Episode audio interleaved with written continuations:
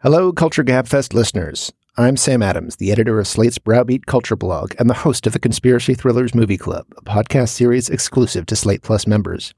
In the club, I've been talking to some of the best culture critics around about some of the best conspiracy thrillers of the past few decades, including All the President's Men, Blowout, and The Conversation.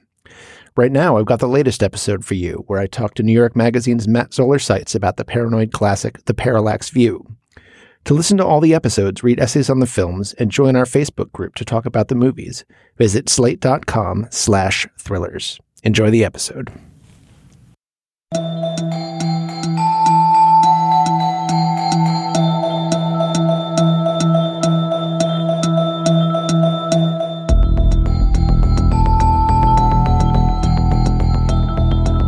I'm Sam Adams, the senior editor at Slate, and this is the Conspiracy Thrillers Movie Club. On this episode, we're talking about The Parallax View, which is one of the cornerstones, if not the cornerstone, of the classic 1970s paranoid thriller. Directed by Alan Pakula, who would go on to make the real life conspiracy thriller All the President's Men, also the subject of an episode in this series, it stars Warren Beatty as Joe Frady, a small time reporter who stumbles onto evidence that the assassination of a presidential candidate was the work of the Parallax Corporation, a secretive and apparently global organization that specializes in killers for hire. He decides to infiltrate the organization by posing as a would be assassin, but he is almost killed himself several times along the way, and the closer he gets to the truth, the more dangerous it becomes. It's a frightening and a beautiful movie, and I'm glad to have Matt Zoller Seitz here to talk about it with me. Matt is the TV critic for New York Magazine and the editor of RogerEbert.com, and he's also the author of several books, including the Wes Anderson Collection, The Oliver Stone Experience, and with Alan Sepinwall of TV The Book. Matt, welcome to the club. Hey, I, I, should we be telling people that we're meeting if this is a paranoid thriller? Uh, shouldn't we not let anyone know? I think this is a soundproof room. So, it, I, or we also do have like a large screen. I feel like we should behind. be recording this in a parking garage, though. we could. Well, we'll talk entirely in whispers and make people crank this up in their earbuds. Um, so one of the things that I've found kind of interesting to ask people on, on, the podcast so far is their history with these movies. I mean, in a, in a lot of cases, these are movies that go back to the, the 60s and, and 70s, and many of the people that we've talked to do not go back quite that far. So uh, do you remember sort of, you know, when the first time you watched it was, your reaction, and if it's kind of changed over the years? The Parallax View? Yeah. Well, I believe I was in college and I saw it in a film semiotics theory class. The teacher showed it, I believe it was mainly for the scene towards the middle of the movie where Warren Beatty's character, Joe Frady, is going to basically audition to be an assassin. He believes that this corporation is hiring assassins to kill politicians.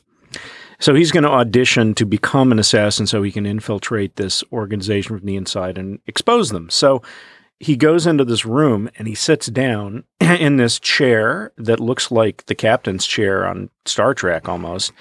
And the lights go down. Welcome to the testing room of the Parallax Corporation's Division of Human Engineering. You will now please cross to the chair. And you will sit down. Make yourself comfortable. And be sure to place each one of your hands on the box on either side of the chair, making sure that each one of your fingers is on one of the white rectangles. Just sit back, nothing is required of you except to observe the visual materials that are presented to you. All right? We hope you find the test a pleasant experience. And on the screen, there appears this succession of still images with this kind of beautiful 70s it sounds like music from like a, a, shampoo commercial almost. Like it's a really sort of counterintuitive music to be playing. And you're seeing images that you would see in color magazines from the time or in political commercials. There's apple pie there's you know a house with the sun behind it there's a big american car there's a steak there's like a beautiful blonde woman with her hair blowing in the breeze. And then there's Thor, like the mighty Thor makes an appearance. And it becomes clear as this thing is going on that the images are being shown to Joe not just in order to test his reactions to them, but to compel a sort of emotional identification with the people who are showing them these images. And and I, I wrote a piece a number of years ago for Salon about I just chose like 10 of what I thought were the greatest edited sequences of all time. And this was number one because I think this four minutes contains like everything that cinema is about is contained here because you're seeing the same images repeated over and over again, but at every step of the way, the image changes its meaning depending on the context and depending on what's in front of it and what comes after. So anyway, that's why I saw the parallax view. It was because really the teacher just wanted us to see this one image because, you know, it would be a springboard to discussion of editing generally. But I liked the entire movie. And in fact, I think it's as close to a perfect film as I've ever seen. And it's really tight. It's, I think it's like less than 90 minutes or just right on the button and uh, it doesn't have an ounce of fat on it, and it tells you a lot more than you think it's telling you. You know what I mean? It's not like so many movies with a plot as intricate as this one would be constantly shoveling you exposition verbally and clarifying things. And this is the thing I love about a lot of 60s and 70s movies. There are long sections of the movie where you're not entirely sure what's going on, but that works because Joe doesn't know what's going on and he's your guide through the movie. Yeah, it's interesting how that works. I mean, there are off screen reasons for that. I mean, this movie, when it was being made in 72, 73, was kind of coming up against a potential writer's strike. So there are rumors that, among other people, uh, I think there are three credited screenwriters, including um, Lorenzo Semple, and then there are rumors that also an uncredited Robert Towne and, and Beatty himself had some, some. That would not surprise me.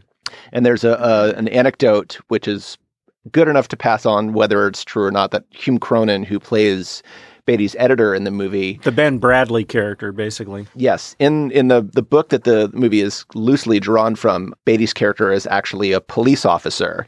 And there was a script where he was a police officer, and then there was one where he was a journalist, and then they maybe changed it back to the police officer. So the story is that Hume Cronyn called up Alan Pakula, you know, the Friday before the Monday he was going to shoot and was like, Am I playing a newspaper editor or a police captain? I need to know which character I'm coming into play on Monday. So, th- so mm. some of the some of the looseness of the film may be due to that. And there are, I mean, there are kind of large chunks of what would normally be exposition in most movies left out. You don't really understand how Beatty's character ends up in certain situations, how he figured certain things out, why he's in certain places. And I, you're going to have to talk about mood with this movie a lot. There's it's re- oh. really incredible triumph of directing, cinematography, of music, of editing. Gordon Willis, of course, the Prince of Darkness, they called him, yes. shot this, and and it was the same year that he did uh, Godfather Two. Yeah, it's incredible. And the music by Michael Small is one of my favorite scores. Yeah. So I feel like the effect of the movie is because there's so much left out, is you kind of have to become a paranoid conspiracy theorist yourself to figure it out. You are kind of responsible for figuring out you are how Beatty ended up here. Yeah, and you also are not sure. Like I would say that that montage sequence that I talked about is a microcosm of the film itself. Like Joe's relationship to that little experimental film that they show him to test his reactions is sort of like our relationship with the movie The Parallax View in that we see certain familiar situations that are repeated over and over in different locations and under different circumstances, but our interpretation of them changes depending on where we are in the story and what we've seen Joe go through already. And and whether or not we think he's faking it, there becomes this question as he's going through the movie where he is pretending like once he figures out, okay, this is a company that hires assassins. What sort of people become assassins? And the answer is angry, disturbed loners. So he tries to turn himself into an angry, disturbed loner who is convincing enough to be hired by the Parallax Corporation so that he can sp- expose them. But the more time we spend with Joe, the more we begin to wonder if he doesn't naturally have the temperament of one of these assassins that he's trying to profile. That, like, he's actually, it's really not that much of a performance. He doesn't fit in at work. He doesn't seem to have any kind of a social life. He's hyperverbal and very educated, but also very self righteous and angry. He's a guy who lectures instead of talking. And he always has to be right. And he sort of has this me against the world sort of mentality, which is the mentality of a lot of people who end up shooting politicians. And there's this incredible scene, I think it's halfway maybe or two thirds of the way through the movie, where an ambassador from the Parallax Corporation comes to visit him in an apartment, which I don't think is his apartment. I think he's just pretending it is. But that scene is like an audition. And Beatty, the actor, becomes Joe Frady, an actor pretending to be right for this role so that he gets the gig. But in fact, he was born to play this part, I think. I know your tests suggest that you have remarkable talents. Yeah, what do you mean by talents? You have difficulty holding on to a job, don't you? I don't know. I just don't like to take a lot of shit, so people say I got antisocial tendencies. Right. But tell me, has it ever crossed your mind that maybe it's everybody else's problem that they don't get along with you? Why? Because you see, the very quality that gets you in trouble is what makes you potentially invaluable. What's that? Your aggressiveness. Aggressiveness. Right. I, uh, I don't want to intrude on you while you're reading. But get in touch with me personally if you'd like to go further. Right. There's a scene where, um, and just to give a little setup, um, and as I will mention in this podcast, as I have in the others, that this is a spoiler friendly zone, which is to say, if we are at a point in the conversation where we need to talk about the ending, we can talk about the ending. But just if you're listening and haven't seen the film, the setup is is that there's a political candidate is assassinated in the first scene of the movie at the top of the Seattle Space Needle. Beatty's character is on the ground floor, does not witness it, but someone he knows does. And over the next three years, He's convinced that he saw somebody else there who was the real killer. right, and, And so no he- one believes him. Yes, and then the movie kind of jumps three years forward, and he's apparently been obsessed with this thing. It's nearly cost him his career, and he is just getting his way back into his editor's good graces. and then this whole thing resurfaces again. And he partners with a friend of his who's like a former FBI agent to set up this phony personality. Right. It's great they set up two phony personalities. So there's the person that he is pretending to be, and then the person who is pretending to be that person, so that if they uncover the first identity and get through into the second one, they won't look at that one as hard. Oh, I forgot about that part. And the the FBI agent says, "We so we need to make you look like someone who has something to hide. You should look like somebody who's afraid of something, something he doesn't want anyone to know." Is what he said, and they they come to the conclusion that they should make him uh, what is referred to in the film as a weenie wagger, which is some of the history of, of indecent exposure. Right. But Warren Beatty's character is also a drunk. Yes. And so it, it does, as you're saying, com- it completely fits his He's a real drunk and he's a drunk and he has a temper. yes. And you often see him provoking confrontations that are really not necessary just Yeah. because that's what he does. So the anger and shame that is in him, neither of which are qualities necessarily in short supply in mid-career level journalists, but they also they also do fit the profile of a isolated loner and a potential assassin, um, which plays very heavily into the eventual um, ending of the movie. It's a great. I don't know if we are we going to talk about that ending. I feel like we have to. I, yeah, I'm I'm happy to do that. Yeah. okay, well then here we go. Spoilers. Uh, you skip ahead X number of minutes, whatever this ends up being, but. We should take a little detour here, and I think before we talk about this ending, because I want to contextualize it within the genre of the paranoid thriller.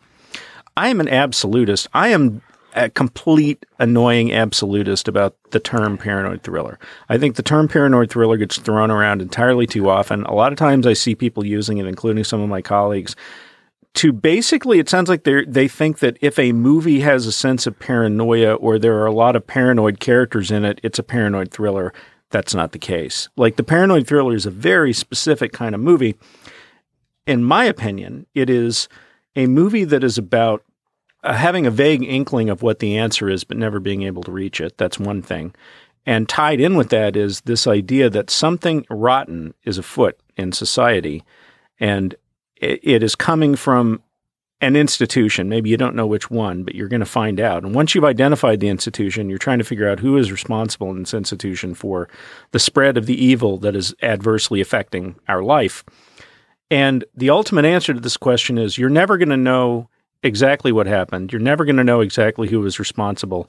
And the institution being faceless is going to continue Yeah. in some in some guise. Like and I had a discussion. I did this book with Simon Abrams that's coming out in the fall that's about a film by Guillermo del Toro, specifically about his movie The Devil's Backbone and the period in the late 90s when he was writing it during which his father was kidnapped by Mexican drug dealers. So it was like the most intense period of his life when he was writing this movie. So it's kind of a biography in a way almost in addition to being about this movie. But anyway, we were talking about thrillers and about paranoia in context of what was going on in his life and we ta- started talking about paranoid thrillers and he went on this wonderful rant which I can't wait for people to read about how one of the things that drives him crazy about American commercial cinema is this one bad apple thing, where it's like there's a problem, and once we get to the bottom of it, it's there's one bad apple in an organization, and when we get rid of that bad, like it's a corrupt cop, it's a corrupt DA, it's the corrupt you know guy who works at Monsanto or whatever,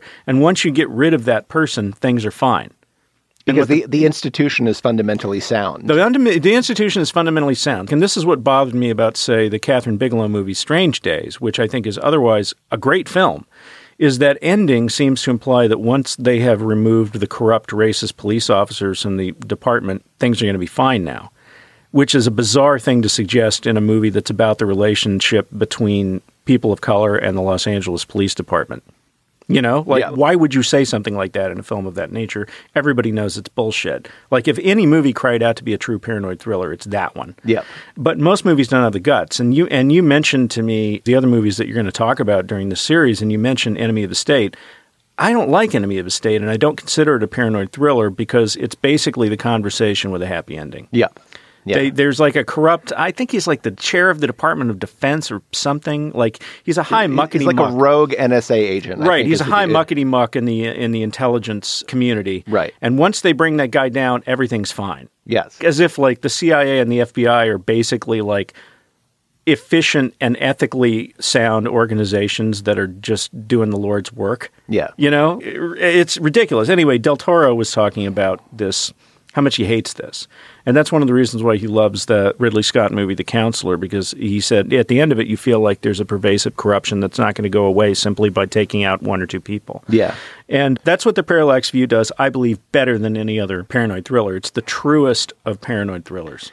one of the really interesting things about the movie, one of the really interesting things that it does is Warren Beatty, as we mentioned, is the star and the central character of the movie. He was in 1974, you know, a very big movie star.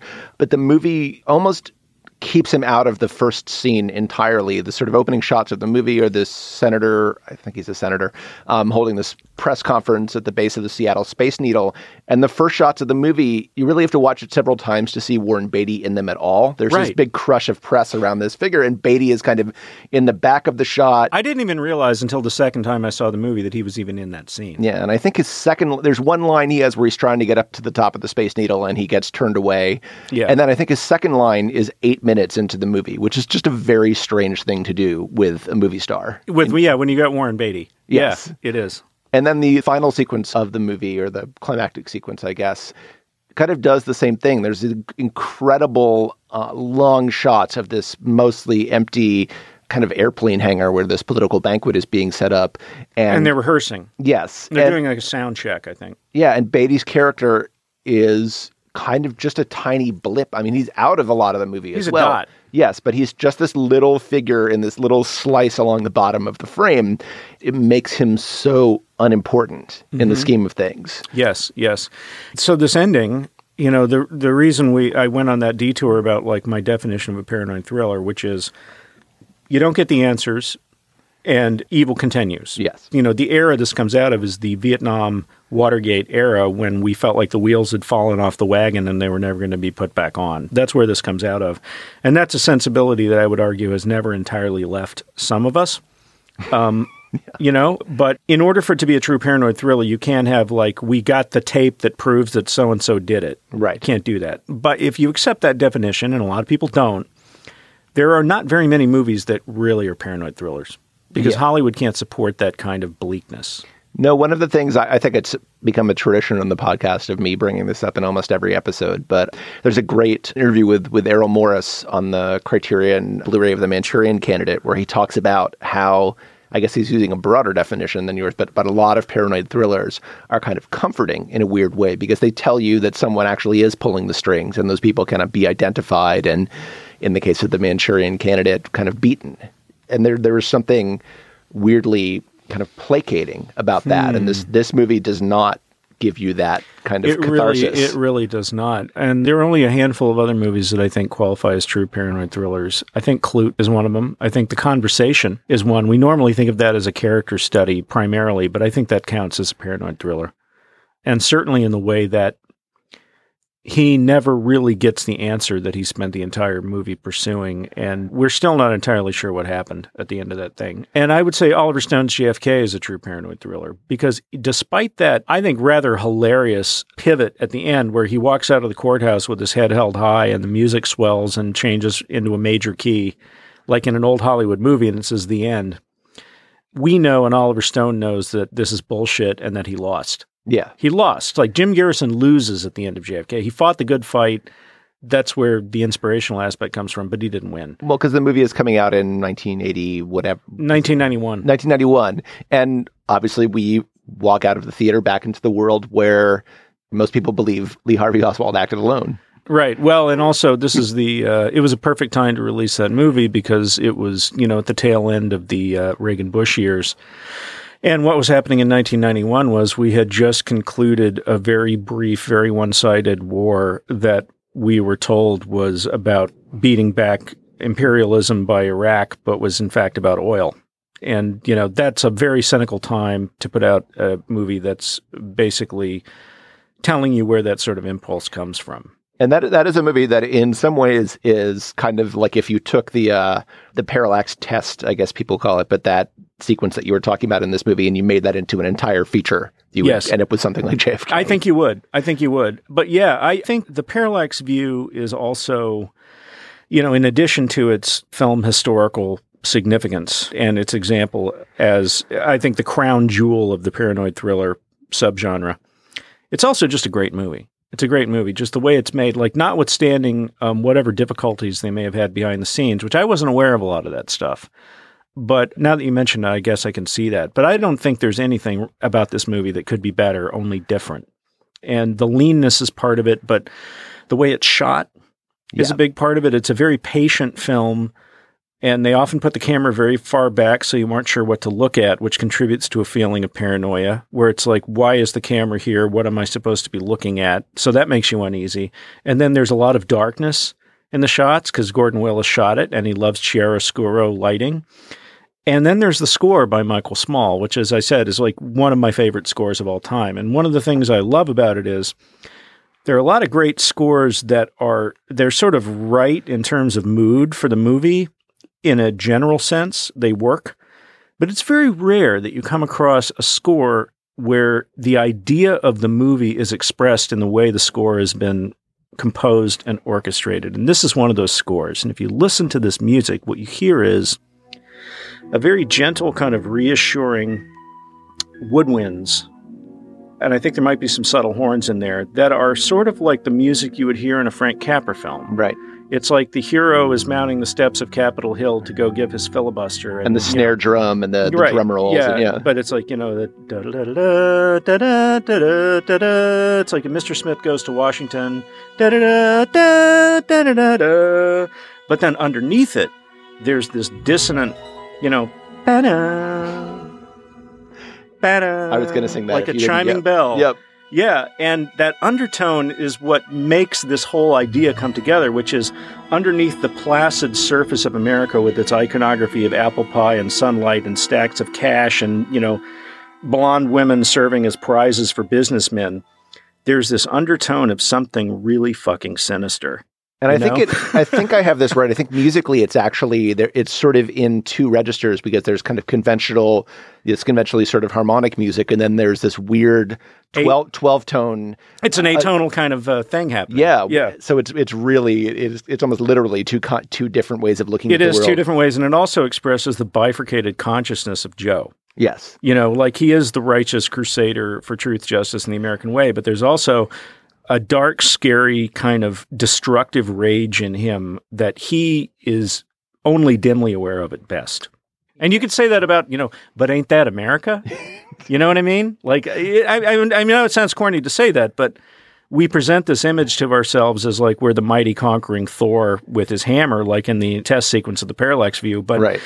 placed in a different context, it's like a big, scary dude with a hammer who's going to bash your brains in. Well, and one of the things that that test sequence does, and you you mentioned in the the salon piece that you wrote, you compared it to the famous Kuleshov effect, which Yes. is a kind of classic cinema experiment where the same shot of a man's face can make him look hungry or sad or happy depending on the shot that blank, follows it. Right, close up of a guy's blank face plus slice of pie, and people watch that and go, "The man is hungry." Yes. Yes. Yeah. It's really, it's a great. I've actually seen that the Kuleshov test illustrated with other footage, and that's actually the way it works. And and the It's way incredible. that that sequence works is it takes these kind of you know mom apple pie, wheat fields, these sort of Norman Rockwell images, and then it starts juxtaposing them with Dorothea Lange or, or you know Walker Evans photos of, Yes. of like the Great Depression and these iconic images of the Viet Cong assassinating people in, in Vietnam, and then and they're kind of presented in serial. Oh, these are the good things, these are the bad things, and then eventually it starts cutting from like Uncle Sam to the Nuremberg rallies, Right. and it, it all gets jumbled they're making, up. Yeah, they're making they're associating JFK and Nixon with Hitler, and it's interesting because what I find when I watch that sequence, and I've got- I, you know I've watched that sequence so many times that probably if I admitted how many times the police would come and talk to me. but one of the things I think about when I watch that sequence again is how is Joe reacting to this? We never see it. We never cut back to him. That's very daring that they never cut back to him and show how he's reacting. But I'm always wondering is Joe authentically, uh, sort of intuitively reacting to the images in an honest way, like somebody who walked in unawares would, or is he acting? Because he's in this chair, which presumably is measuring his responses. So is it like when you're trying to fake your way through a lie detector test? Like the picture, it says dad, and there's this naked boy running down a hallway, and there's this big guy, presumably his father, with a belt in the foreground. Is Joe making himself react with horror and shame and sadness at that image so that they'll go, oh, he's the kind of guy we want to recruit as an assassin? Or is he already feeling that way because that's a part of his experience? Right. I mean, it's a very rich. I mean, like there's an entire movie in that four minutes. right. You can And- kind of make your own movie about Joe while you're watching them. And it is fascinating that um, there's several different versions of the scene out there, like the the original Lorenzo Semple script, which is entirely different. Hmm. Um, but you know, needless to say, even the the shooting script, there were cutaways because, of course, you want to know. You're this is a movie about Warren Beatty. You want to know how Warren Beatty is reacting to this. None of that is in the film. We effectively kind of become Warren Beatty for those five minutes. Yes, and that's what to me that makes the movie. That sequence, you know, it would be an excellent movie anyway, but that's the sequence that makes it one of the all-time classics, I think. And the reason why that sequence is so great, apart from just the way that it's conceived and executed, is the fact that they don't show us Joe. That's really great. Like that's the masterstroke of the whole thing is not showing us Joe because all of a sudden the movie is happening to us. this is ostensibly a test, but then you have to wonder, and people have built entire, you know, fan theories about this because it plays more like a kind of brainwashing film than it Yeah. does a reaction and is and after that the movie really changes tone and it's almost like you know he's been brainwashed or we've been brainwashed or the film has been brainwashed everything seems off Or from that point on or is the purpose of the film to brainwash you? I don't know if brainwash is the word I would choose because I feel like one possibility is that it is meant to tease out the reactions of somebody who they would want to recruit. And part of that is feeling like you are the victim in your own life. But now, thanks to us, you have a chance to be the hero. You know? And it's like the beginning where they show you, you know, home, mother, father. They're showing you, like, my feeling is if you walked into that room and sat in that chair, you're somebody who's going to look at the early part of the film and go, that's not me. That's not my home. That's not my mother. That's not my father. That's not my country. I don't know who these people are. They're, they're not me. And then when they start to show you the more disturbing, sort of skewed vision of it, when it says home and there's like a cluttered, dimly lit, unhygienic looking hovel, I think the person watching this movie in the chair at the Parallax Corporation is going to say, yeah, that's me. Yeah. That's me. Like now this movie's talking to me. And when it starts showing you like images of patriotic iconography of apple pie of the president and you know cheering crowds at rallies and stuff that's like i think the parallax recruit would be saying i hate those people. I hate those bastards. I wish i could kill them. And then the thing gets more violent as it goes along and it's like yeah like those guys Yeah, You know? Well, then there is there's a you know photo of, of Oswald and other people in there, and it's also the, the scene you mentioned before where his fake character is being recruited, and he's kind of play acting this character who is also kind of him, and the the parallax recruiter says to him, after Beatty, I think he kind of you know burns himself while cooking something and then just like throws the pan. And I wonder, does he actually burn himself, or is he faking it so he can show an eruption of rage and Right. impress this dude? But the recruiter says to him, you know, that's the quality that has kept you from keeping any other job is what makes you perfect for this one. Exactly. You know, we want your anger. Yes, there's that. So there's that one possible function of the film, right, which is to identify and perhaps coax out the sorts of reactions that would mark a person as a good recruit for the Parallax Corporation. So that's one thing the film might be doing. But the other thing it might be doing, which I think maybe fits better with the idea of this as the ultimate paranoid thriller, is the purpose of this movie is to identify someone who is play acting a part in order to get them to recruit him. You know, like that they're not actually looking for killer. And this brings us to the ending. Yeah. And if you've hung with us this long, you obviously don't give a damn about spoilers. So here we go. you know, Joe is not only killed at the end of this, but his entire thesis in the beginning was the person who was accused of being the assassin during that killing at the Space Needle of the senator was not the real killer, and he got thrown off the top. I guess he fell off, or I can't remember. He dies. He falls He, off the edge. he falls off, but you presume they would have got to him some other way. They would have gotten him some other way. But anyway, this guy was a patsy. You know, if you buy the idea that Oswald was not the real gunman, that he was a patsy, this guy was Oswald in this Yeah. scenario, right? And at the end of the movie, Joe is Oswald. And the entire purpose of Joe infiltrating this corporation is to stop them from assassinating more people. And he thinks he's being recruited as an assassin, but he's actually being recruited for patsy. And that's sort of the ultimate twist is he thought that he was auditioning for one role, and in fact, he got cast in a different one without his knowledge. Right. And it's one where the end of the story is he gets shot, and they pin the killing on him, and, and it wasn't really him that did it. After careful deliberation, it has concluded that George Hammond was assassinated by Joseph Frady. An overwhelming body of evidence has revealed that Frady was obsessed with the Carroll assassination, and in his confused and distorted mind seems to have imagined that Hammond was responsible for the senator's death. He was equally convinced that Hammond was somehow plotting to kill him. And it is for those reasons that Frady assassinated him. Although I'm certain that it will do nothing to discourage the conspiracy peddlers, there is no evidence of a conspiracy in the assassination of George Hammond. And it's like, and the cycle continues. Right, and there is a level of the movie that you can, you know, maybe you know overemphasize, but there is. You mentioned, you know, the the parallax test part is it's sort of like a, a deconstruction of the act of watching the movie, and the movie is itself very much kind of about the assembling of narrative and the way that the conversation and Blow Out also kind Yes. of reflect on the way that movies are made. And there's a Yeah, that Blow Out and the Conversation and this are all films about filmmaking. Yeah.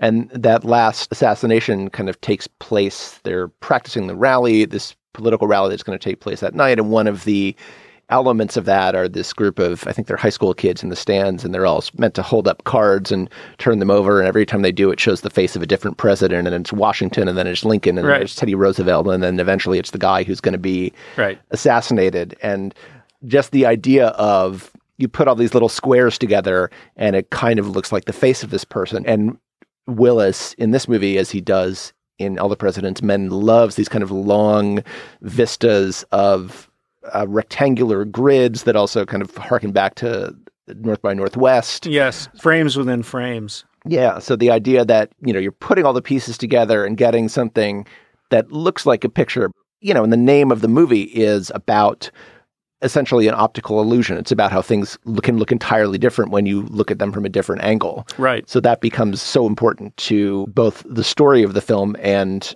how we watch it. Absolutely. And as is so often the case with the truly great films, it is a movie that is about an idea and every every scene, every line, every shot, every choice that they make is about exploring or emphasizing that idea.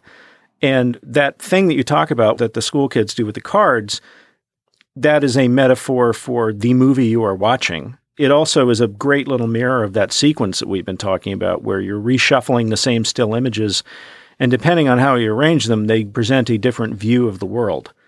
And like these are the same cards, they're just being arranged in different ways to create the face of a different president, depending on how they're put together. Everybody's on the same page. You know, aesthetically and philosophically in this movie in a way that is very, very rare. I think, like you, even in really good movies that really have it together, that really know what they're trying to do and what they're trying to say, there's usually something that's a little like, "Why is that in there?" There's nothing like that here. Right. It's immaculate.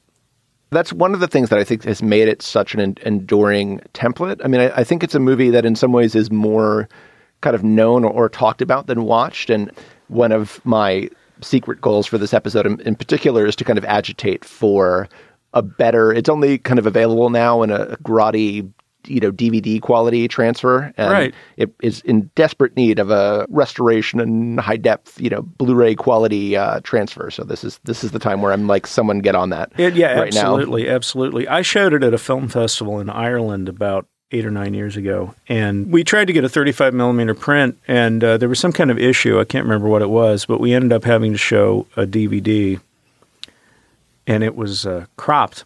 Oh, It was cropped, and it was like it's like a knife in the heart when a CinemaScope film is cropped. It's like, ugh.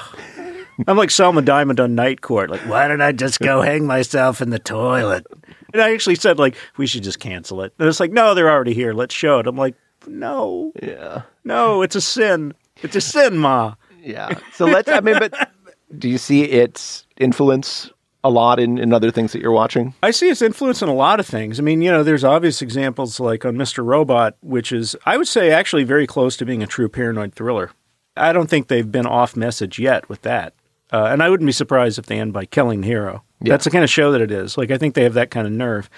But also in stuff like, you know, we mentioned JFK, and you were mentioning before we started recording the Bourne films. I think the Bourne films have a very strong sort of parallax vibe, even though obviously they're they're action movies and, you know, there's more like badass James Bond stuff happening. But like the whole notion of you know, as Norman Mailer put it in Harlot's Ghost, that the national security state is the true author of American history. That's an idea that is embedded in pretty much every frame of the Bourne films.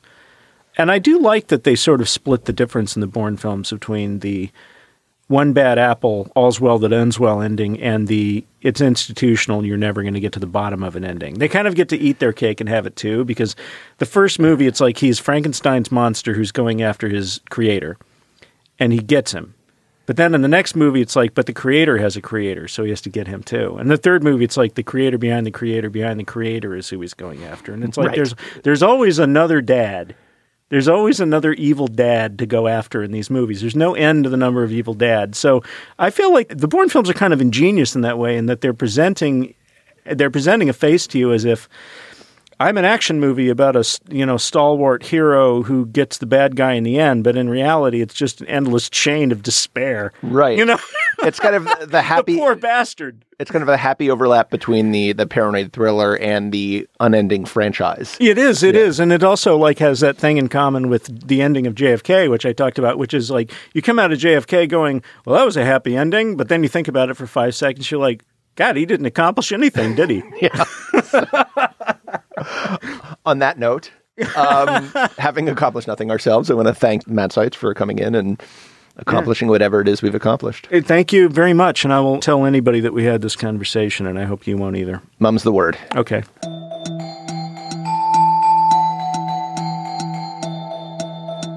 This has been the Conspiracy Thrillers Movie Club on the Parallax View, which you can rent online. Read more about the movie and join our Facebook group to discuss the film at slate.com slash thrillers. Our next episode, coming in two weeks, will be on John Carpenter's They Live, with Time Out New York's Joshua Rothkopf. Watch along with us. The series is produced by Chau Tu. Slate Plus's editorial director is Gabe Roth, and I'm Sam Adams. See you next time.